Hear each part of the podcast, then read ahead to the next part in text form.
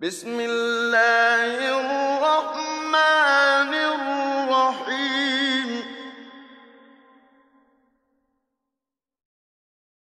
بسم الله الحمد لله والصلاة والسلام على رسول الله صلى الله عليه وسلم وعلى آله وصحبه أجمعين السلام عليكم ورحمة الله وبركاته brothers and sisters inshallah we'll be looking at the 20th juz today and in this juz we have three different surahs we have Surah An-Naml which is from the previous juz then we have the 28th surah of the Quran which is Surah Al-Qasas and then we also have the 29th uh, surah which is Surah Al-Ankabut uh, which is the surah of the spider.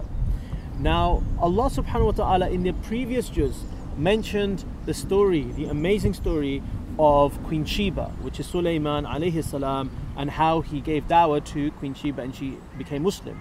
Now, this part uh, of the surah, which is mentioned in this juz, ends the surah by discussing matters related to the resurrection and related to Tawheed and related to the uh, Quran.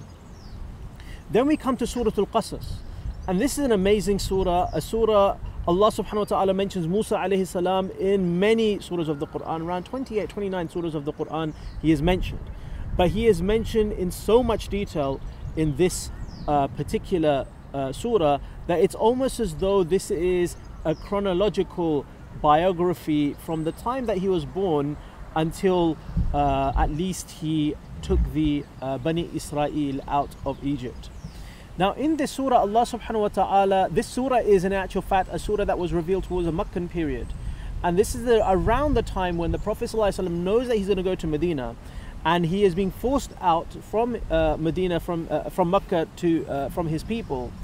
And this is, uh, this surah, uh, Surah Al-Qasas is like giving him some kind of consolation in that it is telling him that he will want he will at some point in the future return from Medina to go back to uh, Mecca.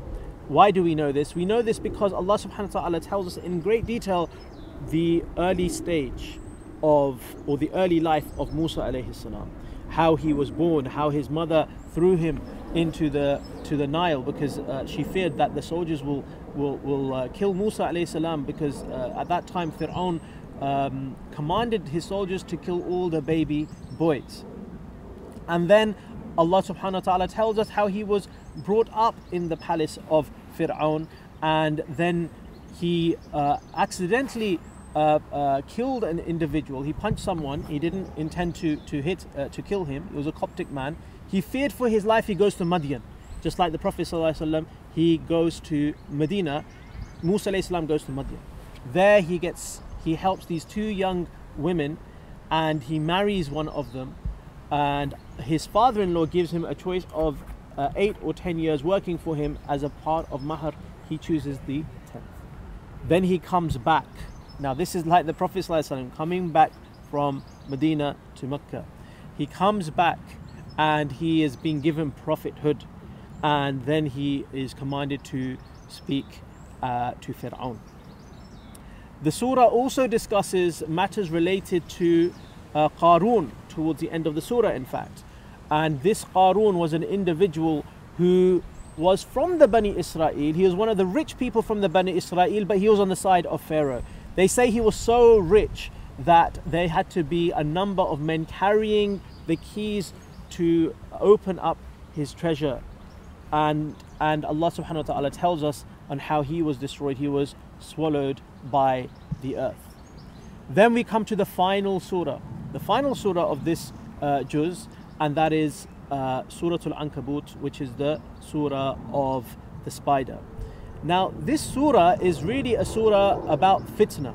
It's about trials and tribulations. Allah subhanahu wa ta'ala, He says in the opening passage of this surah, He says, أَحَسِبَ النَّاسُ أَن يُتْرَكُوا أَن يَقُولُوا آمَنَّا وَهُمْ لَا يُفْتَنُونَ That do people believe just by saying that they believe that they will not be uh, tried, that they, they, they will not be tested.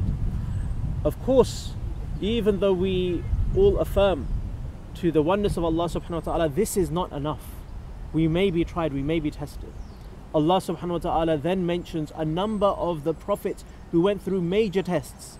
he mentions the story of Nuh alayhi salam and how he was uh, giving da'wah to his people for 950 years and they were uh, th- then there was a flood Allah subhanahu wa ta'ala tells us the story of Ibrahim alayhi salam and how he was tested. And that was when he was a young uh, man and he was thrown into the fire. The reason why he was thrown into the fire is because he destroyed all of the idols. He confronted his his people his nation and they made a fire so big that they had to catapult him uh, into it.